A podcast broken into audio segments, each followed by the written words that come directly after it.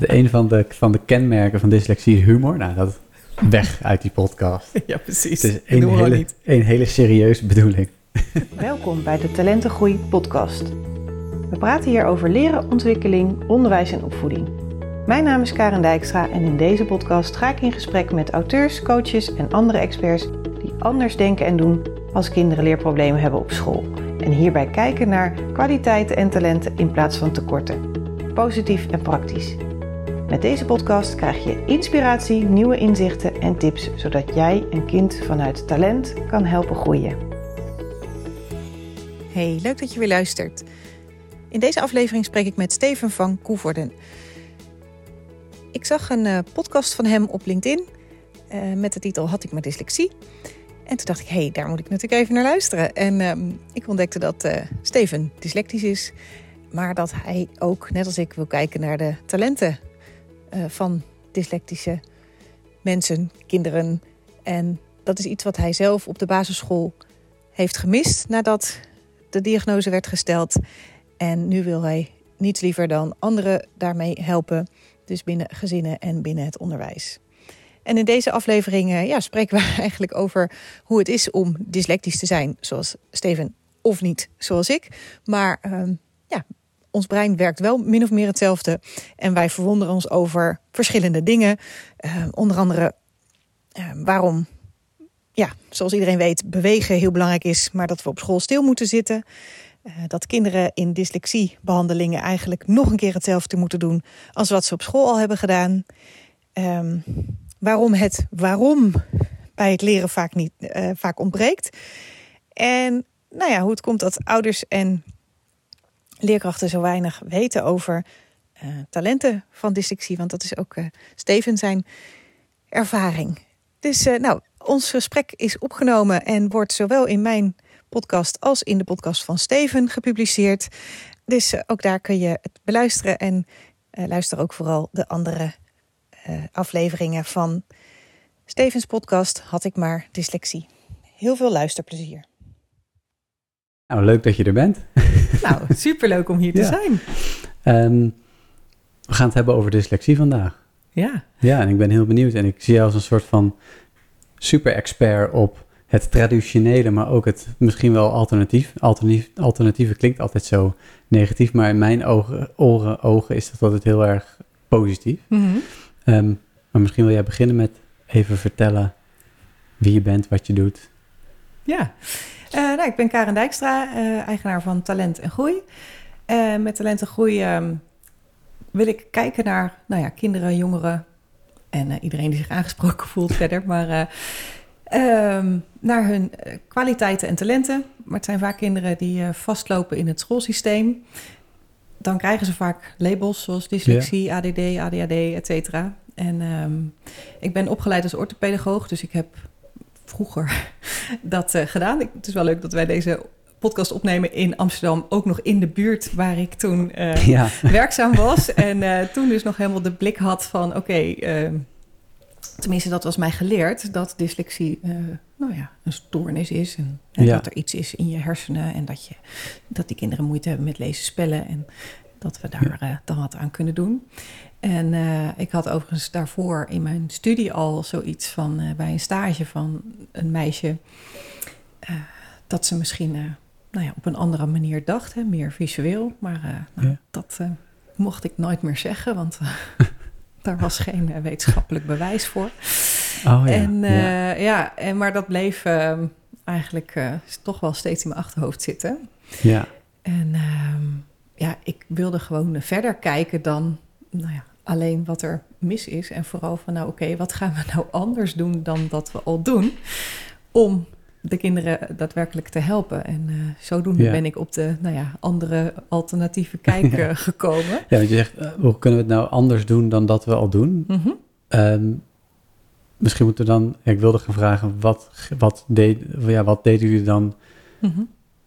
Zeg maar, de, de, het idee dat je die vraag stelt, roept bij mij op dat het, wat jullie deden misschien niet werkte. Nou, ehm, daar had ik toen eerlijk gezegd eh, ook nog niet zo heel erg veel zicht op, omdat een reguliere dyslexie behandeling, begeleiding. Het duurt gewoon een jaar tot anderhalf. Dus voordat Ja. de eerste kinderen daar doorheen eh, waren gerold, ehm, ja, was je wel even verder. En dat was ehm, ook een, nou ja, andere poot of eh, het werd ergens anders gedaan. Dus, eh, maar wat ik een beetje gek vond, waar ik wel zicht op had, was dat ehm, nou ja, mij gevraagd werd natuurlijk om kinderen te testen, hè, te, Ja, onderzoek te doen, omdat er dingen niet lukten. Wat is er dan aan de hand? En dat er dus bijvoorbeeld eh, toch dyslexie uitkwam. En dat er dan dus wel een route was om die kinderen te gaan helpen. Maar ehm, eigenlijk gingen ze ze op dezelfde manier helpen in de basis. Eh, als ze daarvoor deden. Namelijk hè, door stap voor stap de spellingregels bijvoorbeeld eh, Ja. te leren. En hè, echt te, te focussen op die regels. En eh, hè, dat de kinderen goed moesten hakken en plakken met, met lezen, et cetera. ja, En daarvan dacht ik, hmm, dit is toch een beetje raar. Als je, hè, dat hebben ze al gedaan, daar hebben ze hun best al heel erg voor gedaan. Dan doen we een onderzoek, stellen we dyslexie vast. Ja, en dan ga je dat toch nog een keer doen. Soms Ja. net wel even in een andere verpakking. Hè? Dus het heet dan een andere methode, maar het is nog steeds volgens regels. Dus daarvan dacht ik, ja, een beetje alsof je een kind heel lang laat voetballen, want dan wordt het vanzelf een schaatser. zoiets. Ja. Ja, ja. Dus ehm, en toen dacht jij, eh, dit eh, kan anders. Ja, ik, eh, dus ja, mijn eigen nieuwsgierigheid en ben ik toen achterna gegaan. En ehm, toen ben ik gaan googlen en ehm, toen kwam ik op een website eh, van een methodiek. En alles wat ik daar las qua hoe het ging met die kinderen. En, hè, maar dus niet alleen op leergebied, maar ook hoe ze zijn.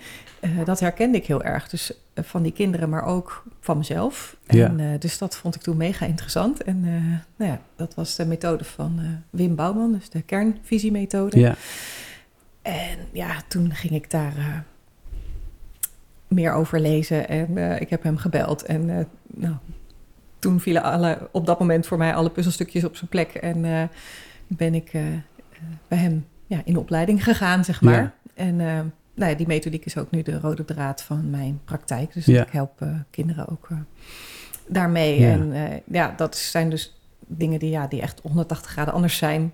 ja want wat doe je, wat, doe je wat, wat voor, de, voor de luisteraars is misschien leuk om te horen wat, eh, wat dat dan precies is? Ja, ehm ja, we hadden het vooraf al eventjes over, of jij noemde, hè, ik heb NLP gedaan. Nou, Ja, De kernvisiemethode is, eh, nou ja, daar zitten ook eh, kenmerken van in. En Ja. ik probeer naar, natuurlijk naar de kinderen niet te veel uit te leggen, maar wel een beetje. Hè? Ja. Ehm, dus dan zeg ik altijd van, goh, ehm, wist je dat je hersenen uit twee helften bestaan? En eh, van de week zei nog een jongetje, eh, nou, nu wel. en eh, oké, ik zeg, nou, en wist je dat je op vier manieren kan denken? Hè? Nou, dan leg ik dus even kort uit, auditief. Hè, je kan dingen Ja. horen, jullie horen nu een podcast, daar kun je Ja. iemand anders iets over vertellen. En bij de kinderen zeg ik, nou, de juf vertelt iets in de klas en nou, dan kun je daar thuis over vertellen weer. ja, Ehm, hè, je kan het, het, het, visuele waarnemen, dus je kan denken in beelden.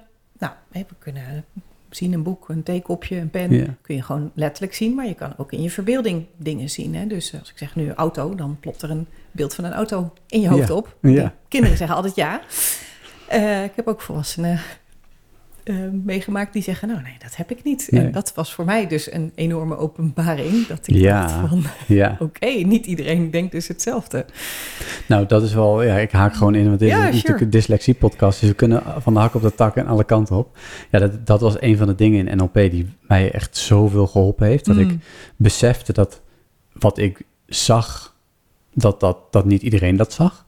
Eh, maar ook dat sommige mensen niks zien. Mhm. Dus zo haal ik dat, mijn vriendin er weer even bij. Zij heeft, eh, zij is heel kinesthetisch, dus Mhm. heel erg van gevoel. Ze moet dingen ook echt aanraken om het te registreren. Hm. Maar heel weinig eh, visueel. En ik heb een beetje het tegenovergestelde. Mhm. Dus ik voel ook nooit zo vaak dingen. Of weet je, ja, dingen raken me wel, maar dat is altijd, ja, het is gewoon, ja, het raakt me wel, weet je. Of ja, vond je het leuk? Ja, ik vond het wel leuk. Een soort van, ja, het is niet... En sommigen die worden helemaal euforisch. Ja, dat, Hm. dat gevoel heb ik niet heel erg. En dan ga je op een gegeven moment denken, is er wat mis met mij? Mm. Want ja, ik voel niet zoveel. Ja, Mhm. en dat heeft misschien ook weer voordelen. Ja. Eh, totdat mijn vriendin op een gegeven moment zei van, ja, misschien ben je wel heel erg goed in voelen. Alleen, zeg maar, ja, heb je nooit, er is niet een soort graadmeter waar je tegenaan kan leggen. Nee. Ehm, maar toen kwam ik er dus ook achter dat als wij bijvoorbeeld de woonkamer willen schilderen. En daar zitten testertjes eh, liggen er op tafel. Dat ik gewoon die hele kamer in die kleur zie. Mhm. En dat ik niet de hele kamer hoef te verven om daadwerkelijk te zien. Ja, letterlijk om te zien of het wel mooi is. En mijn vriendin die weet dus pas of die kleur mooi is als de hele kamer geschilderd Ah, is. Dus die, heeft, die vindt dat veel moeilijker om voor te stellen. Maar dat, is wel, eh, dat was voor mij echt zo'n openbaring. Ja, Ik echt dacht van, wow, maar mensen denken echt anders. ja, Ja, ja. Nee, dat, ik had dat zelf ook inderdaad op eh, persoonlijk vlak dan. Hè, dat, eh, Ja. dat ik ontdekte van oké, hè, iemand kan dus meer vanuit die linker hersenhelft denken. Dus nou ja, dat auditieve gecombineerd met nou ja, logica, ratio, zeg maar. ja, En, eh, of dus meer vanuit die rechterkant. Dus de combinatie van het eh, visuele en het kinesthetische, gevoelsmatige. En Ja. inderdaad, daar zijn gradaties in. Dus daardoor Ja. Nou ja, verschil je ook weer van elkaar, iedereen. En ehm, dat ik toen, toen dus ontdekte van... oké, dus die rechterkant, dat ben ik wel heel duidelijk, zeg maar. Hè? Het, eh, nou ja. En dat nou ja, iemand in, een, in mijn vriendenkring, eh, dat die heel erg eh, links georiënteerd is, hè? veel meer Ja. die logica had. En eh, dat, of botste, ja, ik heb niet zo snel ruzie met iemand of zo, maar, maar dat botste wel eens. En hè, bijvoorbeeld een heel concreet voorbeeld, als we bijvoorbeeld in een stad waren en we hadden gezegd van nou... hè, we gaan even daar koffie drinken en daarna nou, doet iedereen wat hij wil. Eh, de ene gaat naar een museum, de ander gaat shoppen, de ander gaat eh, door het park wandelen, prima. En dan zien we elkaar om één uur weer daar om te lunchen. Ja. Nou, prima. Dus dat was dan de afspraak. Maar ik ging dan door die stad en dan liep ik ergens en dacht ik... oh, dat is wel een leuk tentje aan het water om daar eh, te zitten, weet je wel. Kunnen lekker buiten zitten. En ja, eigenlijk leuker dan die we hebben afgesproken. Dus dan zei ik van, jongens, we kunnen ook daar eten, weet je wel. Dus ze, nou, hoezo? Dit hebben we toch afgesproken? Dan doen we dat toch gewoon, weet je. Ja. Dus het is veel meer van, oké, van A naar B op één manier. Of zwart-wit, dat hebben we afgesproken, dus dat doen we. Terwijl ik dus ja, meer dat flexibel heb en eh, ben- Ja. dat kan ook anders. Dus eh, nou ja, en dat was wel zo van, ah, oké, ja, nu snap ik ook hoe dat komt, zeg maar. Dus het heeft helemaal niet eens eh, wat met leren of met wel of niet dyslectisch zijn te maken. Want Nee. eh, dat is ook wel leuk. Hè? Jij hebt eh, wel een dyslexie verklaar of, ja, of ja, een Ja, eh, diagnose, ja. zeg maar. En Ja. eh, ik zelf niet, maar volgens mij hebben we wel eh, een, een brein wat ongeveer hetzelfde Ja, denkt. ja. Dus, eh, ja. maar- En dan mag jij nu natuurlijk de, de, de nadelen van dyslexie heb je dan nooit gehad, want je hebt nooit de stempel gehad. Maar de voordelen, die mag je dan ook niet hebben, hè? want je, bent, je hebt de stempel niet. Nee. nee, ja. Nou, ik ben de nadelen er ook wel tegengekomen, maar dan meer, eh, ja, niet wetende wat het was. Of hè, dan denk je van, nou, dat ligt aan mij, hè, dat dingen niet lukken. Of, eh, Ja. ja. Maar dat, dat was bij mij pas later, want eh, ik heb natuurlijk jouw andere podcast eh, aflevering ook Ja. geluisterd. En dat jij natuurlijk dat al weet vanaf de basisschool. En bij mij Ja. ging dat eigenlijk wel prima. Ik was op de basisschool ook wel een goede leerling. En op de middelbare school op zich ook nog wel redelijk. Maar, Ja, maar ik heb daar echt heel hard moeten werken om, nou ja, hetzelfde voor elkaar te krijgen als anderen eh, ja, die daar eigenlijk niks Ja. voor deden en er zo doorheen leken te fietsen. En dat ik ook dacht van ja, hoe kan dat nou? En ook in mijn Ja. studie, dit- dat ik echt, ik begon echt, in week één begon ik al met leren van eh, een blok van acht weken, omdat ik wist dat ik het anders niet zou redden, omdat het anders veel te veel was. Omdat, en niet, hè, dan ga je denken van, oh, ik ben niet slim genoeg om dit te doen, maar dat bleek het ook niet te zijn. Maar ja, hè, de manier waarop het gedoseerd werd en waarop het moest Ja. doen, dat paste niet bij mij. En ik had niet de tools om het eh, op mijn manier eh, te processen, zou ik maar zeggen. Dus Nee. ja, ik deed wat er mij geleerd was, eh, namelijk van, nou, ga maar samenvattingen maken en herhalen, herhalen, herhalen. ja want dat Dus werkt. Dat, ja, dat Ja. werkt. Dus. ja, en, dus- als dat, en als dat niet werkt, dan ligt dat aan jou. En niet aan de manier hoe dat... ja nee, en er was niemand die dat van buitenaf tegen mij zei, maar dat zeg je wel tegen jezelf. Nou, op een gegeven moment ga je dat ook ga je dat tegen jezelf zeggen en ook geloven. Ja. En dat is natuurlijk bij NLP, de masters, leer je heel erg met overtuigingen werken. Mhm. Ja, hoe sterk overtuigingen kunnen zijn. Ja, ik heb echt tot mijn, nou, ik ben nu 32, tot mijn, ik denk toch wel, tot mijn 28ste zo ongeveer, was ik er heilig van overtuigd dat ik dom was. Mm. Maar echt, echt hardnekkig dom. Terwijl iedereen in mijn omgeving altijd vroeg van, eh, zeker toen ik, toen ik op de kunstacademie zat, dat ze zeiden van, waar heb jij VWO gedaan? Hm. En dat ik dan dacht, "Ja, maar ik heb geen, ik heb VMBO gedaan. Mm. Hoe kom je daarbij? Ik ben hartstikke dom.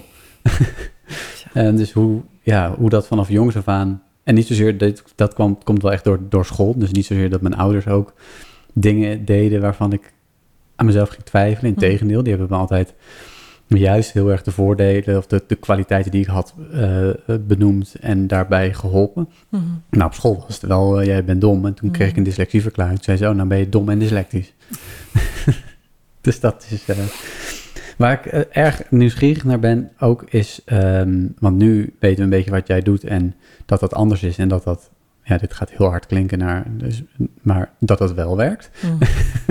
um, al denk ik dat het veel oefenen heeft tot zekere hoogte ook wel een beetje effect. Mhm. Maar hoe gaat zo'n ja, zo'n diagnose stellen van dyslexie? Hoe ziet dat er traditioneel gezien ziet dat eruit? Ja, uh, even voor duidelijkheid, uh, dat doe ik dus nu niet meer. Nee. Dat uh, heb ik in het verleden gedaan. En um, ja, zo'n onderzoek kost gauw 10, 12 uur in zijn totaliteit. Hè, waarvan je als onderzoeker twee uur ongeveer, twee, tweeënhalf uur met het kind werkt. En voor de rest is het vooral vragenlijsten uitpluizen en de resultaten uh, ja, interpreteren en daar een verslag van schrijven. Ja. Um, en, en, dan geef ik nog geen antwoord op je vraag. Maar waarom ik daar dus mee gestopt ben, is dat ik dacht, nou, als ik tien, twaalf uur met een kind kan werken, dan hebben we echt stappen gezet. Ja. En even voor de. Ja, mij maakt het dus niet uit of een kind wel of geen diagnose heeft. Hè, als het feit dat ze vastlopen. Uh, en hè, natuurlijk met bepaalde kenmerken, et cetera. Uh, ja, is voor mij dan al genoeg om te weten van oké, dan kunnen we het dus op een andere manier uh, doen. En nou, als ik nu tien of twaalf uur met een kind werk, dan is het veel. Dus en dan hebben we echt een wereld van verschil gekregen. Ja, dan kun je echt wat veranderen. Ja, en ja. Hè, dat was dus ook waarom ik even, ik vond het onderzoeken heel interessant en leuk. Ik vond het heel leuk ook om met de kinderen te werken en met de ouders en met de leerkrachten, want hè, daar nou, werk je dan ook mee samen. Ja. Uh, maar voor mijn gevoel had ik de kinderen nog niet daadwerkelijk geholpen, want dat moest allemaal nog beginnen. Hè? En voor heel veel ouders en uh, voor de kinderen ook wel was het, en dat zei je dus straks ook wel van ja, hè, er gaat ook wel een soort van opluchting of last van je schouders van oké, het ligt dus niet aan mij, het is dat. Maar ja. ja. dan is het nog wel de vraag. En dan, hè, wat gaan we nu doen? Ja, dus je hebt zeg maar twaalf uur besteed aan de bevestiging dat een kind anders denkt. Ja. Nee, ja, nee, in het geval van hè, dat het dan dyslectisch is. Ja, dat je dus, ja, want anders denken mocht je niet zeggen natuurlijk. Nee. Als, het heeft een stempel. Ja. Dus dan heb je twaalf uur besteed, ja. die je niet hebt besteed aan het helpen van het kind, maar aan het stem, bestempelen van het kind. Bestempelen, ja, ja. ja. eigenlijk wel. Ja, en um, ja, hè, ouders denken dan ook vaak van, oh, hè, nou, dan kan er nu wellicht dus een dyslexiebehandeling komen. En dan denk ze, oh, nou, dan is dat het. Ja. En dus, uh, en natuurlijk, hè, sommige kinderen zijn daar wel mee geholpen, maar ja, ik krijg ook kinderen die dat al hebben doorlopen en waarbij het toch nog niet goed gaat. En dan ja, vind ik dat zo zonde dat ze al zo lang daarmee bezig zijn en zoveel moeite erin hebben gestopt en dat het dan nog niet lukt of op een ander vlak, vlak, nog niet lukt, wat hè, als je het bekijkt vanuit anders denken ook heel erg logisch is, want hè, dan blijft het niet beperkt tot dat lezen spellen. Maar goed, het, het proces van het onderzoeken, dat was ja, ja. ja, nou ja, hoe het toen ging was. Um, hè, ik, uh, ja, er werd dan een leerling aangemeld en uh, daar was dan vaak een vraag vanuit uh, school en of ouders. Maar goed, de school, hè, in mijn geval was de, meestal de vraagsteller, omdat ik werkte bij een schoolbegeleidingsdienst. Hè, dus dan, dan zijn oh, de scholen de klant en, niet de ouders sec. Maar goed, dat was, die aanvraag werd natuurlijk in overleg gedaan en ouders hadden daar altijd toestemming voor gegeven. En hè, de school was daarvoor altijd al in gesprek geweest. En ehm, nou ja, dan kreeg ik uh, zo'n aanmelding en dan, ehm, dan ging ik natuurlijk met de ouders spreken en met de leerkracht kort. En vragenlijsten werden er ingevuld en ehm, dan nou, werd er een testochtend of twee eigenlijk vaak. Hè, want dan was het eigenlijk een combi van intelligentieonderzoek. Want ze wilden daar dan ook naar kijken van, hè, zit er niet iets in de intelligentie? Oh, ja. hè, want als dat heel laag is, dan kan dat de verklaring zijn voor de leesspellingproblemen. Ja. Um, dus dat was vaak uh, al uh, een ja, groot deel ervan. En daarna dus nog ja, allerlei uh, testjes met lezen en spellen en ja. ook allerlei andere dingen. En ook werden daar dingen gevraagd dat ik denk, waarom moet een kind dit kunnen, zeg maar? Want dit doen we in het dagelijks leven ook niet. Zoals? Um, nou, je hebt een testje die... Um, eh, daar werden eh, bijvoorbeeld gezegd eh, Piet Jansen. En dan moest het kind de eerste letter van de voornaam wisselen met de eerste letter van de achternaam. Dus dan moest het worden. Jan Pietsen? Mm, Nou, nee, je hebt Nee. dus Piet Jansen. Dus die J Oh. moest naar de P. Dus Oh, dan ja. werd het Jiet Pansen. Ja, ik moet er ook Oh. over nadenken. Oh ja. En eh kabouter plop werd dus pabouter klop en zo.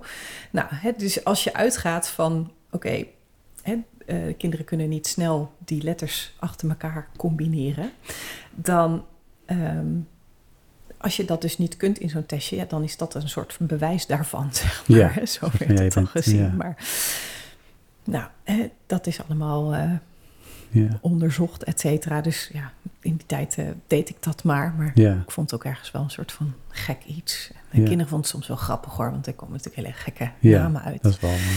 Maar ehm, Ik deed trouwens expres fout. Dan stel dat ik mijn stempel kwijtraak. Dan, eh, ja, nou ja, dat is Nee. ook een... ook een ja. Nee, expres fout, ja. Of niks zeggen, dan kun je het ook niet fout zeggen. Dat, eh, nou, nog- daar ook niet zeggen. Omdat dat, dat deed ik dus als kind. Schreef ik heel erg slecht. Of heel slordig. Omdat ik dacht van nou, als ik het niet. Als ik het, als ik het zo onleesbaar schrijf. Dan Mm. kan de juf het in ieder geval niet fout rekenen. dat Dan heb je nog een kans om het opnieuw... eh, ja, te dus doen, Ja, of, wel eh, een goede, goede manier om. ja. ja, ja, dus dat is gewoon een strategie. Hè? Terwijl, en sommige Ja. kinderen die ja, krijgen het motorisch echt niet eh, voor Ja. elkaar. En dat heeft weer met andere dingen te maken. ja Terwijl- heb ik het, ja. Ja, hè, ik zeg altijd, een, een goed handschrift is ehm, juist essentieel. Ehm, omdat je hoofd in mijn ogen dus werkt op basis van woordbeelden. ja.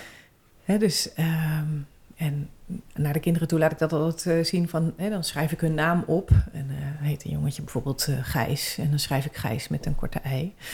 En dan zeggen ze meteen, nee, nee, nee, dat klopt niet, weet je wel. Ja. En dan ik zeg, nou, hoe weet je dat nou? Of, ja, Gijs is natuurlijk wel één lettergreep of hè, nou, een korte naam, maar...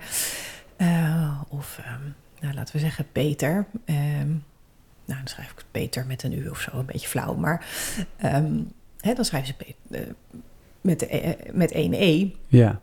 Zei, is dat nou omdat je eh, stap voor stap hebt geluisterd en regel hebt gevolgd? Of nee, ja, ik weet gewoon hoe ik het schrijf, zeg maar. Hè? En Ja. je hoofd geeft meteen aan van, hé, hey, dit, ja, dit is Klopt niet, niet. Nee. niet de goede manier, zeg Nee. maar.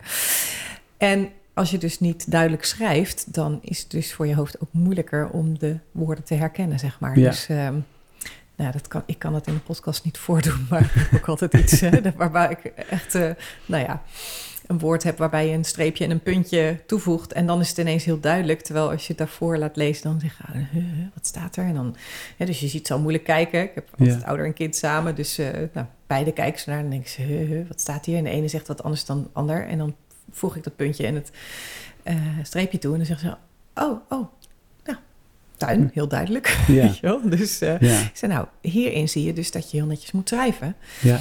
En niet voor mij of voor de juf, maar dat doe je dus voor jezelf. Ja. Ja. En, eh, maar goed, dat is, we zijn alweer afgedwaald. Dat hoort er ook bij, hè? Ja, dat, dat mag allemaal. En wat ik nog, waar ik nog over wilde inhaken op het schoolsysteem, is dat wat je eigenlijk leert op school, is dat je eh, stil moet zitten, Hmm. dat, je, dat er één, maar één goed antwoord is.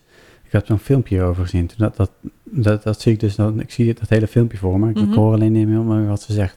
Maar dat je dus, je, je werkt alleen, de, eh, er is maar één goed antwoord. Ehm, en toen zat ik erover na te denken, toen dacht ik, ja, maar dat is inderdaad zo. Je leert op school lange verslagen schrijven. Je leert dat je het alleen moet doen. Je leert dat er maar één goed antwoord is. En dan kom je in het, in het werkende leven. En dan is het een soort van, maar ja, vertel eens in een minuutje. Wie ben jij? En een soort van, nu, hier? Wacht, wat? En dan, welke oplossingen kunnen er allemaal zijn? Dan oplossingen, Hmm. maar er is nog maar één goed antwoord. Ja, precies. Ja, ehm, dus dat is wel. Het, is, ik, het verbaast me gewoon steeds meer dat het schoolsysteem zo slecht aansluit op het echte leven. Ja. En ik snap wel dat er bepaalde, ja, bepaalde mate van taalbeheersing moet zijn, dat je moet kunnen rekenen, dat er gewoon wat dingen zijn die essentieel zijn. Maar ook in de vorige podcast eh, met Vera over, over het lichaam en over dat bewegen zo belangrijk is Hmm. dat je eigenlijk slimmer wordt door te bewegen, omdat het allerlei processen bevoordeelt. Mhm. bevoordeelt. En dan gaan we minder sporten op school, we gaan minder creatieve vakken doen op school. En dan denk ik, wa- wa- wat zijn we aan het doen? Ja. Zeg maar, en ik snap dat het voor sommige banen heel handig is om stil te zitten, verslagen te schrijven en het juiste antwoord te zoeken. Hmm. Maar er zijn denk ik meer banen waar dat niet zo is, dan Ja. dat dat wel zo is, Ja, denk ik. Ja. Grappig wat je zegt, want ik vind het ook altijd zo grappig. Hè? Kinderen gedijen goed bij spel en spelen en Ja, hè, op allerlei vlakken. En inderdaad, op school moeten ze, nou ja, hè, heel veel achter een bureautje zitten en met ja, platte blaadjes werken, et cetera. Maar als je ziet in bedrijven, als daar cursussen worden gegeven, wat gaan ze dan doen? Ja, dan gaan we het leren vanuit spel. ja, Vorm. Dus ook Ja. weer, hè, dan gaat het weer de andere kant op. Terwijl je denkt van ja, ja, zo leren we van nature heel erg goed. En waarom halen we dat dan weg? ja. Ja, hetzelfde als zeg maar brainstormen, dat kan een dyslect van nature heel goed. Mhm. van, van gewoon, dat zit gewoon erin, zeg maar. En dan zijn er workshops brainstormen. Ja. En dan denk ik, wacht even, en ik heb wel zo'n zo'n brainstorm sessie gehad. En dat ik echt zat te denken van, maar wat is er nou anders aan dit dan dat ik altijd doe? Ja. En toen, maar dat, dat leer je dus later, dat dus niet iedereen denkt zoals ik dacht. Precies. Dat je echt denkt, oh, maar mensen die hebben hier hulp bij nodig Ja. om, om gekke verbanden te leggen. Ja. ja, en dat is dus nou ja, een van de kwaliteiten van nou, hè, wat men noemt dyslexie. Ja, En, eh, ehm, en tegelijkertijd hè, is dat dus een talent. En dat is dan weer het stomme, want dat zie je dus van jezelf niet als iets bijzonders. En denk, hè, omdat je Nee. kan zeggen, ja, Nee. dat hoort zo bij me. Ik heb nooit bij stilgestaan dat dat dan iets is wat hè, een, een, nou ja, een talent, gave, kwaliteit is. nee dat, nee, dat is gewoon iets wat je doet. Ja, Ja. Ja, en dan als je op, de, op een verkeerde basisschool zit, dan leer je ook nog eens dat dat fout is. Mhm. Dus dan ga je, zeg maar, hetgeen wat je van nature, er wordt altijd gezegd, hè, van, zeker deze tijd zijn heel veel mensen op zoek naar wat ze eigenlijk nou willen in hun leven. Ja, ga doen waar je goed in bent en wat je leuk vindt. Ja. Toen dacht ik, ja, waar ben ik goed in? Ja, ja, ja daar, in die dingen. Maar ja, dat is toch fout, want daardoor heb ik altijd zoveel moeite gehad op school en daardoor werd ik altijd afgestraft. ja. Dus heel erg zoeken van, ja, wat, ja, wat is dat dan wat je Ja. goed kan, hè? Ja. En, eh, ja. Ja, ik heb ook wel eens met vriendinnen een gesprek gehad van, goh, eh, nou ja, ten eerste of we dezelfde studie zouden kiezen bijvoorbeeld, hè, als, je, als je weer zou kiezen. En eh, Ja, ik zei, nou ja, ik denk dat ik wel iets zou willen doen met, met mensen, met kinderen, hè, maar waarschijnlijk meer praktisch, want ik ben natuurlijk heel theoretisch opge- opgeleid. En, Ja. eh, ehm, ik heb al een extra stage gedaan, omdat ik dacht, ja, hallo, eh, ik moet toch straks in de praktijk Ja. gaan werken. Wat heb ik eraan dat ik alles uit de boeken weet? Maar, eh, maar goed, en ehm, ehm, toen dacht ik ook, ja, waar ben ik goed in? Ja, ik klets wel veel. Maar toen dacht ik, ja, wat kan je daar nou mee? Maar dat is grappig, dat hè, we nu in de podcast zitten en eh, jij hebt een podcast en ik heb ook een podcast. Ja. En eh superleuk om met andere mensen in gesprek te zijn. En dat is ook wat ik eh, sowieso ook graag deed. Maar nou ja, en dan denk je, ja, geld mee verdienen nou rechtstreeks nog niet, maar Nee. met de podcast. Maar Nee, het is wel een mooi, een mooi middel om te vertellen hoe je naar bepaalde dingen kijkt. En het Mm. is een mooi middel om mensen te ontmoeten. absoluut, Ja. ja, superleuk. En eh, ik heb ook echt zo vaak gehad dat ik met, gewoon met iemand belde of eh, hè, dat we ergens over met een collega zeg maar in gesprek eh, raakten. En dat ik dacht, oh, maar dit, hè, superleuke inzichten. En hè, dat ik echt honderdduizend keer al had gedacht van, oh, ik had hier dit eigenlijk op moeten nemen. Ja. Want dan hadden meer mensen daar nou ja, iets aan kunnen hebben. En nu hebben we dat dan een beetje georganiseerd. En nog wel vaak gesprekken. En dat je denkt, oh, dit was ook eh, behulpzaam geweest.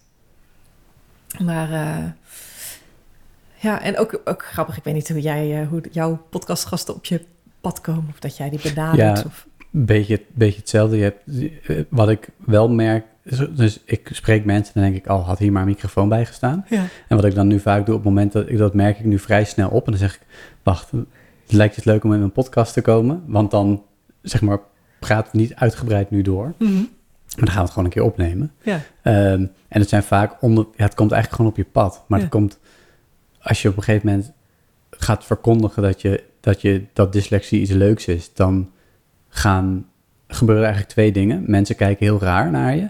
En mensen die, dyslex, die, die, die, die dyslectisch zijn, die gaan opeens vertellen dat ze dyslectisch zijn. Mhm. Dus op mijn vorige werk had ik het idee dat ik de enige was. En toen vertelde ik van, nou, ik ga, ik ga iets met dyslexie doen. En zo langzaam als paddenstoelen zo uit van, ja, ik ben ook dyslectisch. Oh, waar ben je dan tegen aangelopen? Ja, hier en hier tegenaan. En dan hier en hier tegenaan. En ja, ik, ik gebruik het hier en hier voor. Oh, wacht. Laten we volgende week afspreken en dan nemen we het op. Ja. Ehm, dus dat is, al, eh, dat is heel, erg, heel erg leuk. Ehm, en eh, waar wilde ik naartoe? Ja. Ehm, dus eigenlijk op die manier. Ja. Ja. Nee, over hoe de podcastgasten op je, Ja. op je pad kwamen. ja. Nee, en ehm, het is wel grappig, want jij zegt, eh, jij helpt ook mensen met dyslexie. Ja. Ja. En de ou- ja, wat ik, wat ik ook met name is ouders bewuster maken van wat de voordelen er zijn. Want wat, ik, Mhm. wat, ik, wat mij opviel, is dat ehm, toen ik zeg maar de hele dyslexie-molen inging, Mhm. dat mijn ouders best wel buiten beschouwing werden gelaten. Hmm. Dus die moet, kregen wel een soort van, dit moet geoefend worden, dus zorg maar dat hij dat geoefend heeft. Ja. Maar niet, wat is nou dyslexie precies? Eh, hoe kun je je kind helpen? Welke dingen doe jij als ouder, waardoor je het eigenlijk, ja, waardoor je eigenlijk de plank mislaat, zonder Hmm. dat je, zeg maar, de intentie is goed, maar het resultaat is misschien niet wat je zou willen. Mhm. Ehm, en toen dacht ik van, ja, maar... En toen sprak ik dus mijn nicht en zei, eh, ja, hun zoontje zit in de, in de molen om de stempel te krijgen. Mhm. En toen vroeg ik ook aan ja, hoe is die begeleiding bij jullie? Zei ze, ja, ja, die niet per se iets, zeg maar. Mhm. Dus er wordt wel wat meer verteld dan bij mij, maar er was, zeg maar, het verschil tussen mijn jeugd en de, jeugd van mijn achterneefje is Mhm. behoorlijk hetzelfde. Mhm. En toen dacht ik, ja, maar dan moet ik, maar die kinderen krijgen op zich wel hulp, Ehm, maar die ouders weten niet zo heel erg veel. Toen ging ik docenten vragen, leerkrachten van de basisschool, van, ja, wat weet jij nou eigenlijk over dyslexie? Mhm. Ja, hoe bedoel je, wat weet je? Ja, dat, je, dat ze moeite hebben met lezen en schrijven en dat ik een toets groot uit moet printen. Mhm. Ehm, en weet je ook, en dan noemde ik alle voordelen op. Mhm. En dan zeiden ze, nee, dit wist ik helemaal niet. Mhm. Maar nu ik dit weet, ah, dan ga ik misschien wel heel anders om met die. En toen dacht ik, ja, maar dan moet ik ook de... Dus ik ben nu bezig met een soort, ja, workshop, training, lezing, les voor basisschoolleerkrachten. Tof. Ehm, om ze te leren wat is dyslexie en hoe kun je nou eh, het opmerken bij kinderen. Ook Mhm. als ze niet dyslectisch zijn. Of Ja. misschien, hè, de, eh, ik merkte op dat bij de basisschoolleraren heel, ge- heel erg de vraag is naar iets specifieks. Dus ik zei, ja, ik wil een training gaan geven voor alle andersdenkenden. Mhm. En toen zei, ze- zeiden ze van, ja, maar daar zou ik echt geen interesse in hebben, want de PABO is al veel te algemeen. Mhm. En dan komt er een cursus die algemeen is. Mhm. Dus maak het specifiek. Dus zeg ik van, nou oké, dyslexie, ja, dat wil ik wel. Oké, Hm. hou ik het bij dyslexie. Maar dit geldt ook voor mensen zonder dit stempel.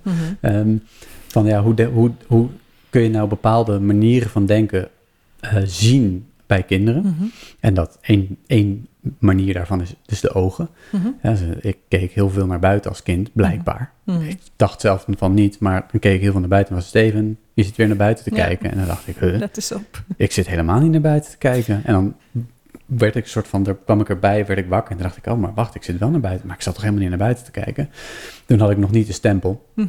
Ehm, maar dat zijn wel dingen die je kan, kan, op kan vallen. Dat doe ik ook bij ouders. Hè. Dus dan ga ik, eh, bij de ouders ga ik vaak naar het huis van, oké, hoe wat, doe jij, wat doen jullie met het kind? Wat goed bedoeld is, Mhm. maar wat misschien juist niet goed werkt. Ja. Dus ook weer de oogbeweging. Als je vraagt, hoe was je dag op school? Mhm. En het kind kijkt weg, dan is het meteen, hé, hey, eh, hallo, ik Mhm. vroeg je wat. Let eens op, waarom luister je nooit? Ja. Nou, dat kind luistert heel erg goed, alleen is, je vraagt iets en dat kind gaat in het visuele deel zitten. Nou, dan gaan de ogen omhoog.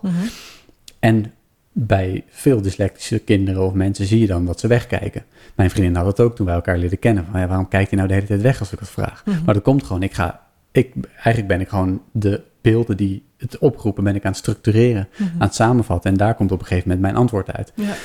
Ja, als je dat dus aan je kind vraagt van, hey, hoe, eh, hoe was je dag op school? Ja, dan heb je best eens kans dat het kind wegkijkt en een minuut stil is. Maar als je dan niet weet dat dat kind je vraag aan het beantwoorden is, ja, dan kan ik me ook best voorstellen dat je dat irritant vindt. Want ja, ik vraag toch iets, kan je toch gewoon meteen antwoord geven? Ja. Ehm, dus dat soort dingen eh, doe ik dan om, eh, om ouders daarin te helpen. Mhm. En om leerkrachten dus beter, ja, beter op te leiden, of in ieder geval iets van een opleiding te geven. Want die, er is niet echt iets Mhm. over wat dat dan is en hoe je zo'n kind kan helpen. En, ehm, eh, en ik help ook volwassenen, maar ik richt me iets meer op de, ja, eigenlijk de niet-dyslectische. Hm. Wat eigenlijk gek is als je iets met dyslexie wil doen. Mhm. Ehm daar vandaar ook de titel Had ik maar dyslexie, om een soort van aan te wakkeren van ja, het is eigenlijk een voordeel. Mhm. En ik wil eigenlijk dat iedereen dyslexie zou willen hebben. Mhm. Eh, want dat is fijn. En daar kun je allerlei dingen die heel handig zijn in het werkende leven en in, de, in het niet-schoolse systeem, heb je eigenlijk een streepje voor. Ja, kan je een Eh. paar dingen noemen? Want eh, Ja, ja, wat, wat voordelen zijn. ja nou, voor jou. ehm, of wat jij dan dus hè, aan de leerkrachten en aan die ouders vertelt. Want dat kunnen zij weer overbrengen aan die kinderen. Ja, nou, eh, ze zijn heel innovatief, ehm, heel creatief. En dan niet zozeer ook creatief in de zin van kleuren, maar eh, ook creatief in de zin van eh, oplossingen bedenken, bepaalde verbanden leggen tussen dingen. Ehm, Ze zijn ook heel creatief met taal. Ja, echt waar, dyslectische zijn. Cabaretiers en... eh, ja, ja. ja, want je ziet bepaalde verbanden die heel erg anders zijn. Ja. Eh, dysle- of ja, eh, laten we, laat ik het dyslexie blijven noemen, maar Mm. rechtsbreinigen zijn vaak heel empathisch. Mhm. heel goed met mensen. Ja, het zijn allemaal hele handige skills Ja. die je niet nodig hebt om een woord goed te spellen, maar die je in al het andere in het leven wel nodig hebt. ja. Ehm, en ehm, ja, dat, dat, dat soort dingen, ja, dat is voor heel veel mensen nieuw. Dat Mhm. was het voor mij ook Mhm. toen ik daarachter kwam Ja. selectievoordelen had. Ja. Ehm, en ja, dan moet je dus ook je, eh, je lesstof op een manier gaan vertellen. Dus zeg maar, ik heb veel, heel veel trainingen gegeven. En dan leer je dat ook. Van je hebt visuele mensen, auditieve mensen, Mhm. kinesthetische mensen. Ja.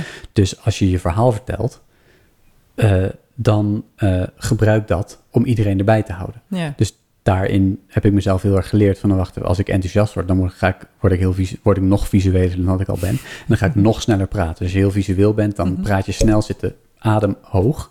Ehm, en ehm, als ik dan nog enthousiast word over een onderwerp, ja, dan ga ik echt zitten ratelen. Mhm. Kinesthetische mensen haken dan af, want kinesthetische mensen die hebben de stem laag in de buik Mhm. en die praten wat rustiger. Ja. En dan, ja, die haken wat af, omdat die kunnen niet mee met al die beelden die ze zien. Dus als ik, als ik dus visueel communiceer, dan wil ik eigenlijk alle beelden die ik in mijn hoofd heb, wil ik vertellen. Ja. En dat gaat soms zo snel dat ik ook stappen oversla of vastloop in mijn hoofd. Ja. Ehm, dus wat ik dan af en toe deed in een training, als ik dan enthousiast werd, en dat merkte ik, dan zie je gewoon, je ziet kinesthetische mensen je afhaken. Mhm. Die gaan andere dingen doen, die gaan weg zitten kijken, die gaan vaak naar beneden zitten kijken. Want als je naar beneden kijkt, dan, ga je, dan is je, ben, je, ben je bezig met je gevoel. Mhm. En dan wat ik dan altijd deed, was even ademen. En vaak even het samenvatten nog een keer en dan kinesthetisch. Waardoor je soort van ze weer aan zag gaan. Mhm. Maar als je dat te lang doet, dan gaan de visuele mensen die haken weer af. Hm.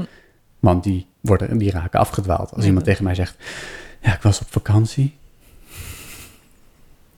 Ja, dan zit ik met mijn gedachten. In die tijd ben ik op vakantie van, in mijn jeugd. Of Mhm. ik ben ergens waar mijn gedachten me afdwalen. Dus dat zie je ook letterlijk gebeuren. Dus die zie je Ja. gewoon afdwalen. Dus dat, dat, soort middelen, ja, dat soort manieren kun je heel goed gebruiken om eh, iedereen erbij te houden. Maar ook om iedereen's manier van denken aan te blijven spreken. Ja. Ehm, en je kan dus heel goed, als je een bepaalde oplossing voor iets nodig hebt, wat niet per se, ja, als eh, vraag, en dat, wat ik altijd heel erg frustrerend vond, is dat ehm, dan kwam er een vraag over hoe je een woord spelde. Mhm. En dan werd ik uitgekozen, want ik, had, ik was de jongen met dyslexie die moeite had. Mhm. En dan, dat was natuurlijk de positieve intentie. Ja, we, we laten het jou doen, want dan kun je extra oefenen. Ja. Maar ja, ik moest dan voor de klas komen. En dan kreeg ik, was ik extra angstig. Ik Ja. voelde me bekeken. Nou, dat, de- de- door faalangst blokkeer je letterlijk. Dus Ja. dan wordt het alleen maar erger van. Dus vraag dat kind dan om een bepaalde oplossing voor iets te eh, geven over dingen waar die goed in is. Mhm. Maar dan moet je wel eerst weten wat de kwaliteiten van dyslexie zijn. Dus als je een bepaald probleem hebt en je laat eh, dat dyslectische kind van... Hey, we hebben dit probleem, kun jij dat, kun je- hoe zou jij dat oplossen? Mhm. En dan niet meteen na twee seconden zeggen, nou, blijkbaar weet je het niet, we gaan naar de volgende. Maar Ja. laat het kind even, een paar, eh, even, even nadenken. Mhm. Want die, moet, die, die legt die bepaalde verbanden, waardoor je dus heel inventief, vaak ook bij de hand de opmerkingen, eh, Mm. oplossingen krijgt. Ja. Ik had dat op de middelbare school, was er een, bij natuurkunde, was, moesten we een, was de vraag van, ja, stel je hebt een taart eh, en die moet je, moet je met zoveel keer snijden, moet je zoveel stukken krijgen. Mhm. Ja, ik had geen idee. Maar ik dacht, het was geloof ik met drie keer snijden moest je acht stukken krijgen, geloof ik. Mhm. Dus ik zei, nou, dan snij je, zeg maar, eh, doe je twee keer snijden, twee keer. En dan doe je één keer halverwege de taart doormidden. Zodat je zeg maar doormidden snijdt. Oh nee, nou, dat was niet helemaal de bedoeling. Wat een pannenkoek. Nou ja, een pannenkoek kun je ook doormidden snijden. Over de, over de eh, Ja, eh, horizontaal. horizontaal zeg maar, door. Ja. dat kun je ook horizontaal doorsnijden. Want ja, dan kan je met een heel dun scherp mesje kun je dat doen. Ja, oké, eh, fair point. en toen heeft hij er op een manier verteld dat, dat, dat ik er niet meer dat ik er met mijn beide handen creatieve gedachten niet meer, niet, niet meer die oplossing kon aanbieden. Oh. Maar hij, vond- hij kon er wel heel erg hard om lachen, omdat hij zoiets Mm. van, ja, weet je, dat is, ja, Zo kan het ook. Ja, zo kan het inderdaad ook. Ja. Eh, en dat te stimuleren. Ik denk dat dat een van de belangrijkste dingen is. Ja, in plaats van eh, er een groot roos krui- rood kruis bij zetten. Ja, Dat, ja je hebt eh, op Instagram heb je Meester Mark, geloof ik. Ja, briljant. En die heeft ook altijd van die dingen dat je echt denkt van, ja, dit, dit, dit zijn zulke slimme oplossingen. Ja, ja. Ja. Ja, ik, ik geef ook wel eh, lezingen, ook om inderdaad meer die bewustwording te krijgen bij eh, nou ja, leerkrachten, ouders, eh, Ja. mensen die met kinderen werken. En dan heb ik ook een paar voorbeelden inderdaad van, hè, dan staan er zes vlinders getekend. Die komt volgens mij ook daar van dat account af, Ah. maar ik kwam ook ergens anders nog tegen. Dus nou, ik combineer het dan weer hè, met Ja. en ehm, hè, dus zes vlinders getekend en de opdracht is ehm, kleur de helft van de vlinders. Nou, de Ja. bedoeling tussen aanhalingstekens is dus drie vlinders inkleuren. Oh, ik, Maar- ik, ik zat in mijn hoofd, dan doe je elke vlinder voor de helft. Ja, nou ja, Ja. dat had deze leerling dus ook gedaan. Ja, En gelukkig had deze leerkracht erbij gezet eh, eh, een smiley en hè, zo kan het ook. Ja. Dus nou, hè, die waardeerde dat wel. Maar ehm, bij een andere opdracht was, eh, daar stonden nou, stukken fruit uitgeschreven. Dus hè, appel, banaan, kiwi. En ehm, er stond bij, ehm, zet de woorden in alfabetische volgorde. Nou, eh, dus, hè, oh, nou, die stonden al op alfabetische volgorde in de zin van beginletter. Want dat was dan, maar goed, de opdracht was eigenlijk niet volledig. Want, hè, dus het moest zijn appel, banaan, oh, Maar wat had dit kind gedaan? Die had het woord appel in alfabetische volgorde gezet. Oh. Dus die had A, E, L, L, P. Of hè, ben ik er dan? Ja. Nou, ja, ah. twee, eh, nee, één. Ja, ja hè, dus en zo ook met banaan en zo ook met kiwi. Dus die had onwijs veel werk verzet. Want die had ieder woord veel meer werk dan alleen maar kijken naar de eerste letter en dat op volgorde zetten. Ja, Nou, en daar stond dus een rood kruis bij, want dat was niet de bedoeling. En Ja. hè, diegene had dus niet gezien wat deze leerling deed, of hè, Ja. ja, alleen maar geconstateerd: het is fout. ja, het is maar, je hebt het goede antwoord en het foute antwoord. En alles wat daar niet op lijkt, Mm. eh, of alles wat niet op dat goede antwoord lijkt, is per definitie fout. Ja, In plaats van wat je in, in het echte leven hebt, is dat je het ook op honderdduizend andere manieren precies. zou kunnen doen. Ja, En dit is dus een van die manieren. ja, ja. En ik denk dat, ehm, dat, dat een van de dingen die, eh, om door te gaan op je vraag, wat zijn nog meer voordelen van dyslexie, Mhm. Ehm, eh, het overzicht bewaren. Mm. En ik denk dat, ik, dat dat een van mijn sterkste dingen is, Mhm. waar ik, dat ik van nature heb, is echt het overzicht bewaren, te zien wat er gebeurt. Ik kan ook, ja, dat klinkt een beetje gek, maar ik ben natuurlijk heel lang fotograaf geweest. Ik Mhm. kan, ehm, tenminste, ben ik nog steeds, maar toen was ik nog wat, eh, wat toen was het echt fulltime baan. Mhm. Ik kan met één oog door de zoeker kijken en met andere ogen om me, om me heen kijken om te kijken of er eventueel iets zou kunnen gaan gebeuren wat re- relevant is voor om het een foto te gaan zetten. Dus als ik bijvoorbeeld een reportage maakte van een feest, Mhm. dan kon ik gewoon ja, foto's maken en dan om me heen kon ik scannen van oké, wacht even, deze mensen zijn nu dit aan het doen. Dat zou Mhm. best eens kunnen zijn dat, er, dat zij straks gaan lachen.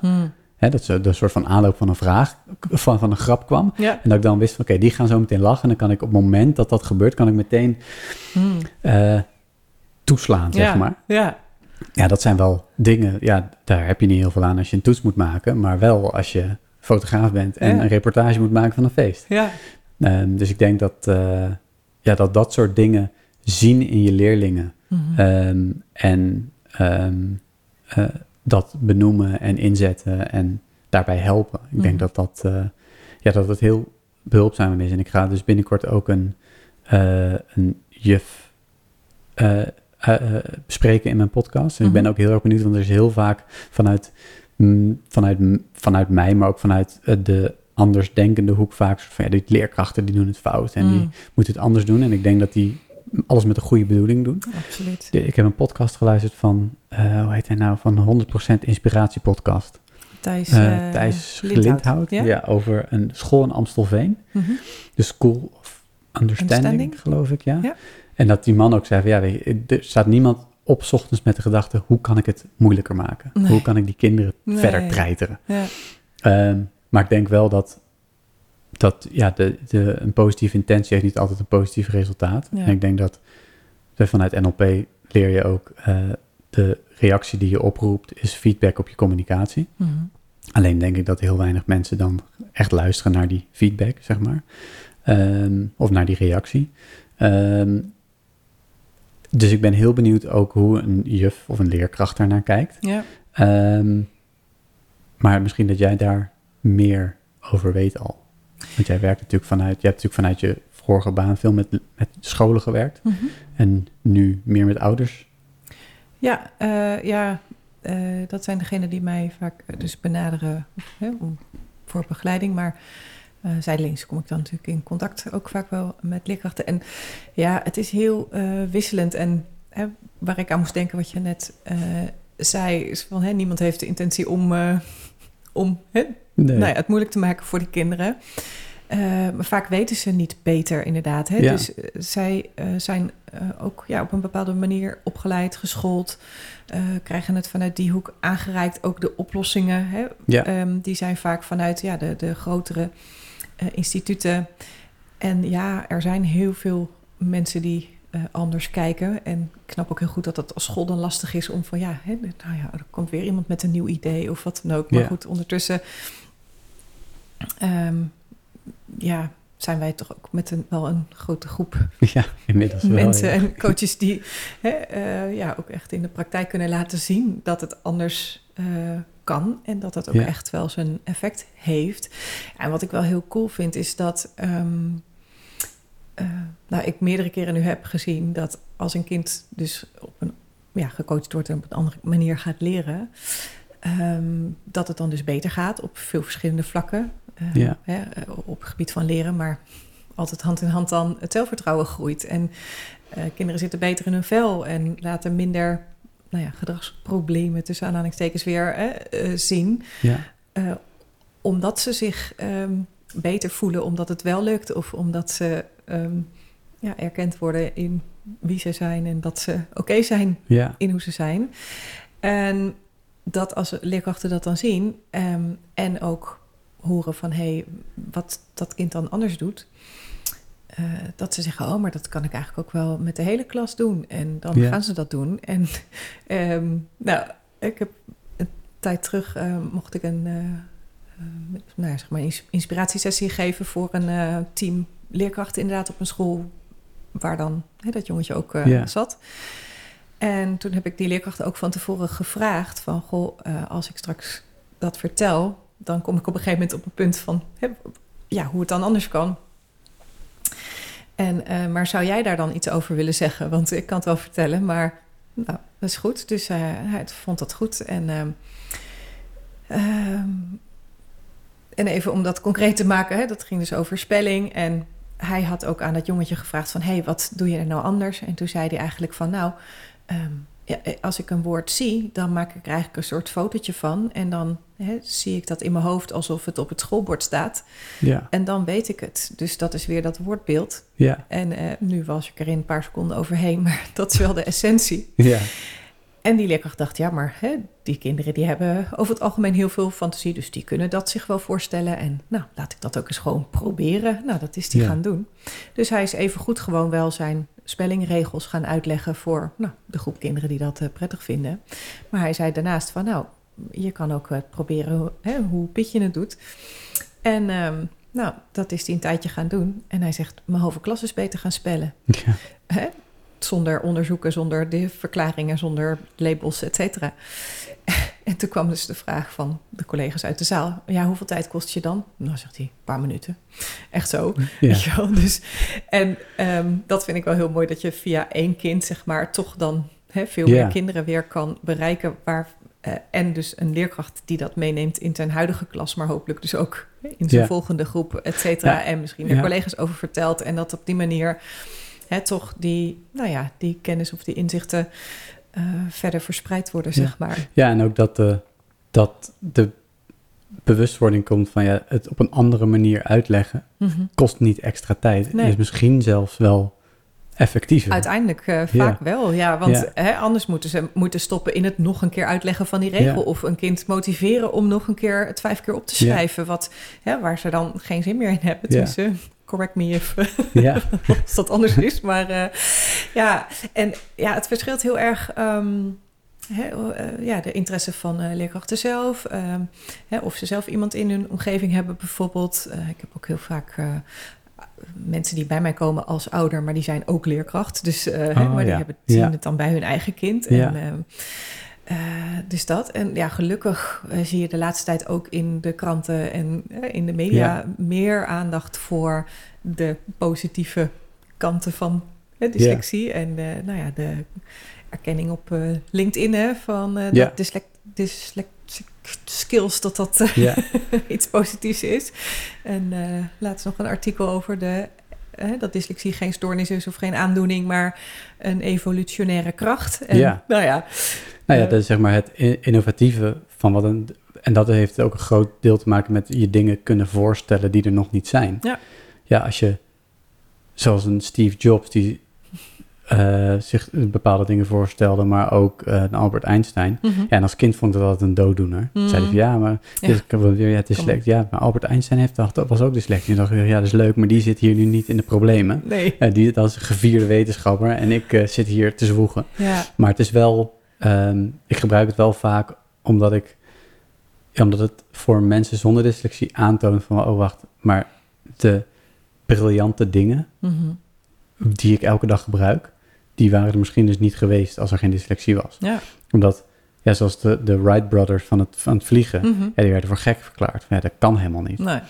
Um, en wat wel mooi is, ik zag dat in een, uh, ik las het in een boek van Simon Sinek, mm-hmm. dat over de, uh, over Start With Why. Dat hij dus vertelde van ja, er was naast het, de Wright Brothers was er een een of andere universiteit, geloof ik, of een bedrijf was bezig met, het, met een vliegtuig maken. Hmm. En die hadden de beste wetenschappers, die hadden het meeste geld. En ze, het lukte ze niet. En de Wright Brothers, die hadden gewoon, die hadden dus de why. Hmm. En daarom lukte het wel, omdat ze diep van binnen uh, het echt wilden. Ja. Um, want toen de Wright Brothers het gelukt was, toen is het andere bedrijf gewoon meteen gestopt. Hmm. Dus van ja, nou ja, dat, het is, het is anderhalf geluk, dus laat maar zitten. Laat maar, ja. Um, maar dat, dat, ja, dat, ik denk wel dat die volhardendheid of zo, dat dat wel mm. iets is in dyslect, omdat ze, het, ze kunnen het voor zich zien. Ja. Dus het is, als het dan niet eruit komt meteen, een soort van, ja, maar, maar ik zie het voor me, dat moet eruit komen. Ik heb het ook met fotograferen, als ik een portret van iemand ga maken, mm -hmm. dan weet ik al hoe dat eruit moet komen te zien. Mm. Dus het enige wat ik hoef te doen is dat zo te maken. En als dat dan niet lukt, dan raak ik af en toe gefrustreerd, omdat ik denk, ja, maar hoe ik het voor me zie in mijn hoofd. Zo moet het gewoon worden, want dat is het mooiste. En als dat dan lukt, dan ben ik ook, dan, dan, dan is dat ook vaak het mooiste. Maar dan is het ook, is het hele, het hele voorstellende vermogen, ja, dat is een ongekende kracht. Omdat je daar, daardoor ook dingen kan gaan maken en doen die nog niet bestaan. Ja, ja. ik vind dit zo'n leuk stukje, want, maar het schieten nu honderdduizend dingen in mijn hoofd. nee, want ook eh, nog even over de, de, de, de beroemde mensen, zeg maar, ook um, hè, uh, over de auto. Ja. Uh, als je toen aan mensen had gevraagd van ja, wat willen jullie? Dan wilden ze snellere paarden. Ja. Uh, die konden zich niet voorstellen dat er iets anders was wat hè, makkelijker, sneller, uh, et cetera was. Dus, hè, dus een verbetering van iets wat er al is. Maar inderdaad, hè, dus die echte innovatieve kracht van iets wat er echt nog niet is. Ja. dat. En, um... Ja, en die werden ook... De, de, de eerste auto, daar lachte iedereen om. Die was langzamer dan een paard. Dus waarom zou je mm. dat doen? Ja, ja. Zeg maar, ja dat, ja, dat is ook op zich wel een goede vraag. Ja, je maakt iets dat meer lawaai maakt, minder efficiënt is, mhm. onhandiger is. Maar ja, dat is wel met, het, met de visie van, oké, wacht, er moet, als dit geperfectioneerd mhm. wordt, dan kunnen we straks heel veel sneller dan een paard. Ja. ja. dat, dat inzien, dat, ja. dat kunnen heel veel mensen niet. Nee. Nee, en waar ik, ik denk ook bij de, uh, de Wright Brothers van het vliegen, um, je zei van dat andere bedrijf was het heel erg. Uh, die hadden wetenschappers en uh, ja. ze waarschijnlijk berekenen en ik weet niet wat. Ja. En zij gingen waarschijnlijk gewoon doen, denk ik. Ja, dat denk ik ook. Ja, ja. ze hadden misschien wel een soort van plan van misschien moet het iets, iets zijn waardoor het kan blijven hangen in de lucht. Maar mhm. wel, ja, waarschijnlijk wel veel meer proberen. Ja, ja. ja. en ook hè, wat je zegt, die volhardendheid van. Uh, ja, als iets dan nog niet lukt, om dan toch door te gaan. Hè? Ook de uitvinding van de gloeilamp is ook uh, hè, duizend ideeën en die allemaal niet gelukt waren, tot dat ene idee wat dan wel is gelukt. Maar dat gaat inderdaad alleen maar en door dus, nou ja, bedenken dat iets anders kan en dat er iets nieuws moet komen en inderdaad die volhardendheid. Maar dat bewonder ik ook echt zo in kinderen altijd, dat ze, ondanks dat het zo moeilijk is en zo moeilijk gaat, dat ze altijd toch weer de schouders eronder zetten en doorgaan.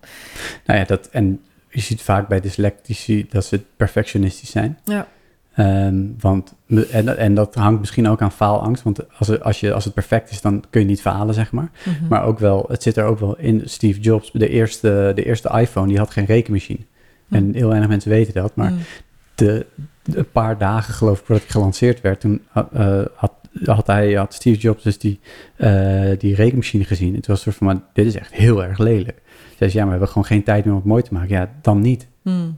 Ja, dan haal je hem er gewoon uit. Ja, maar er moet wel een rekenmachine zitten. Nee, absoluut niet. Hm. Het, moet wel, het moet wel een bepaalde... Het moet wel voldoen aan zijn visie. Mhm. Ja, dus de eerste iPhone was gelanceerd zonder rekenmachine. En toen kreeg je wel apps in de App Store met rekenmachines. Mm. Maar een soort de standaard rekenmachine die in een iPhone zit, die was er in die Nog eerste nog niet. Ah ja, eh, wist ik niet. Nee. Nee, dat is echt wel... Ja. eh, Nee, en daar moest ik ook aan denken toen je zei van, hè, eh, ja, als fotograaf, omdat je dus meteen een beeld hebt van, oh, zo wil ik het maken en dit is hè, eh, mooi. En, eh, maar dat hebben ook heel veel kinderen, dat eh, ook bijvoorbeeld met tekenen zeggen ze, ja, ik kan niet tekenen. En, want eh, in hun hoofd is het visueel al helemaal gemaakt en helemaal perfect. helemaal Ja. perfect. En ja, dat lukt hen dan niet in Nee. real life op papier, zeg maar. En dan Ja. doen ze het ook maar niet. Terwijl hè, ze Ja, ja. vaak veel beter ook kunnen tekenen dan, eh, dan veel andere kinderen. ja en wat ik, wat ik als kind... En daarom dus de- moest ik opeens aan denken toen je zei tekenen... en toen, eh, toen ik vertelde over dat globaal, het overzicht houden... Mhm. het globale denken, zeg maar... Ik tekende als kind, was ik helemaal gek van Star Wars. En dan tekende mijn vader, die is ook fotograaf... en die had van die hele grote vellen papier. Hm. En daar tekende ik dan een soort heel galaxy strijdveld op. Maar ik tekende nooit echt in detail en nooit echt gede- eh, eh, kleine dingen. Mhm. Tenminste, ik tekende wel kleine dingen, maar altijd in het grote geheel. Maar moest Hm. ik gewoon opeens aan denken. Dat Ah, ja. die hele grote posters, en die hing mijn vader dan op in zijn kantoor waar dan klanten kwamen. En dan zei hij, wow, wat is dit? Ja, is mijn zoon getekend. Ja, soort van, wow, oké. ja. Maar daar zeg je ook wel, dat grote geheel, dat is ook iets wat ik altijd aan leerkrachten wil meegeven. Van, hè, weet dat deze kinderen daar behoefte aan hebben. Ja, Ehm, ik weet niet of jij dat ook eh, zo... eh, ja, ja, ja, als je, als ik iets uitgelegd krijg en iemand begint bij het begin of eh, geeft mij geen context of, mhm. of, het, of het hele plaatje, Ja. Dan ga ik helemaal zoeken. En op het moment dat die puzzelstukjes zo zijn gelegd dat ik het geheel kan overzien, dan snap ik het. Mhm. Maar ik heb dat echt nodig. Dus inderdaad, naar, naar docenten van leg eerst, of eigenlijk niet alleen docenten, iedereen, als je Mhm. met een dyslect commu- communiceert, bied gewoon eerst het, het kader en ga dan inzoomen op dingen. Ja. Maar als dat een losse, loszwevend ding is, ja, ik kan het nergens plaatsen en dan blijft het ook niet beklijven. En, dan, eh, en, en eh, daarom maak ik ook heel vaak mindmaps Ja. over dingen. Ja. Ehm, ik schrijf heel weinig op als ik in, in, ergens iets aan het leren ben. Mhm. Eh, zeker als een demonstratie is van iets, dan, dan kijk ik. Mhm. Want ik hoef het niet op te schrijven. Ik, ja, dat zit er Als je gewoon het in. hebt gezien, ja, dan- kan het gewoon terug, terug afspelen, zeg maar. Ja, Eh, maar dat grote geheel, ja, dat helpt heel erg. ja. Ja. Ja, en dat is ook echt iets. Ja, je zou denken van heel veel, heel veel mensen die eh, vanuit hun werk zeggen ze ja, maar hè, eh, alle cursussen of zo, dat, eh, hè, dat is toch logisch dat je eerst even dat raamwerk geeft en daarna Ja. pas. zei, nou op school wordt het toch heel vaak niet zo gedaan.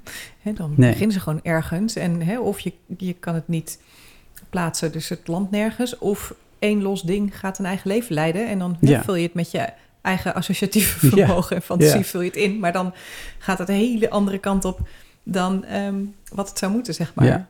En dat is bijvoorbeeld ook eh, eh, vanuit mijn vak. eh, hè, je hebt een eh, spellingmethodiek, die heet taal. En eh, daar lijkt alsof ze de vier denkmanieren vanuit NLP hè, hebben toegepast Ja. eh, op de uitleg van die spelling. Alleen hè, bijvoorbeeld om één ding daaruit te halen is dat ze icoontjes hebben gemaakt voor elke categorie slash regel. Mhm. Ehm, nou, ze hebben bijvoorbeeld de categorie chefwoord. Dat zijn dus eh, woorden als chocola of chauffeur. Hè? Dus dat de ch als sh klinkt. Ah ja. Ja. Nou, en de chef, eh, dat heeft dan een icoontje van een soort simpel poppetje. En die heeft dan een koksmuts en ik geloof ook nog een pollepel. Oh ja. Dat zou dus de visueel ingestelde kinderen moeten helpen. Maar ik weet niet wat er bij jou gebeurt als ik nu dit plaatje omschrijf. Laat staan als je het ziet. Bij Ja. veel kinderen denken, oh, chef, hè, dus bakker. Oh, ik heb gisteren koekjes gebakken. En oh, ze Ja. waren zo lekker. Of Ja. eh, nou, de volgende keer doe ik er M&M's op. Of weet ik veel wat. Dus zup, daar gaat die gedachtenstroom. Ja. En ze moesten het woord eh, chauffeur opschrijven. En de juf had de hint gegeven, het is een chefwoord. Ja. Dat gaat dus juist, hè? Het zou, nou ja, weer zo'n goede bedoeling die dus niet ehm, helpend is. Ja, ik denk dat, dat ja, dit is, en dit, een, een van mijn NLP, eh, eh, mijn eerste NLP-opleiding zei, en zei die man altijd, een goede coach is lui. Ja. dat wil ik eigenlijk ook teruggeven aan leerkrachten. Een goede leerkracht moest misschien wat luier zijn. Als je aan een dyslectisch kind vraagt, oké, je moet dit woord onthouden. Hoe kun je dat doen? Mhm. Nou, dan spreek je de creativiteit aan, innovativiteit aan. Mhm. Ja, en hoeft het misschien niet logisch te zijn voor de leerkracht. Mhm. Want ik, ehm, in, ehm, ik heb ook een eh, NLP-groep begeleid bij de Partitioner. Er was een, een, een man die dyslectisch is. En toen was er een, ging we het hebben over wat is je strategie om dingen te onthouden. En toen ging hij vertellen, hij kon dat heel erg goed. Zeker met, met cijfers kon hij echt, nou, echt meteen kon hij het onthouden. En echt angst, angstig veel Mhm. cijfers eh, achter elkaar onthouden. En toen ging hij uitleggen hoe hij dat deed. Ja, iedereen zat echt... Maar dit is totaal niet logisch. Hm. En ik dacht, maar dit is super logisch. Mhm. Maar dat was gewoon, ja, omdat zijn manier voor hem werkt. Mhm. Maar ja, als je dit, als je dit moet gaan uitleggen aan iemand, of als hij een andere manier had geleerd, dan Mhm. had het niet gewerkt. Maar Ja. laat, het, laat het het zelf bedenken. Ja. Ja, Als jij denkt aan chauffeur, waar denk jij dan aan? Mhm. Of hoe kun jij dat onthouden? Ja, misschien, misschien denkt dat kind dan helemaal niet aan een chefwoord, maar aan iets, aan een, eh, tuinplant. En dan kan hij het daardoor onthouden. Ja. Maar dat is, eh, ja, dat, ja, dat zou misschien wel al helpen. Ja. Ik heb dat, dus, eh, zoals ik al zei, met, met mindmaps heel erg. Mhm. Dat ik eerst, ik ging dan opzoeken hoe maak je een mindmap. En dan ging iemand op YouTube, ging dan uitleggen, die een over, overduidelijk een linksdenkend brein had, ging mij vertellen hoe ik een mindmap moest gebruiken. Mhm. En toen dacht ik op een gegeven moment bij mezelf, ik ben ook gek dat ik dit doe. Waarom ga ik niet een mindmap maken zoals dat voor mij zou helpen? Mhm. Dus ik ben gewoon gaan opschrijven wat er in mijn hoofd opkomt. Eigenlijk ben ik gewoon gaan opschrijven wat ik voor me zag. Ja. En daardoor, dat gebruik ik vaak met gesprekken, met presentaties geven, Ja. met dingen leren. Dat Ja. werkt heel erg goed. Ja.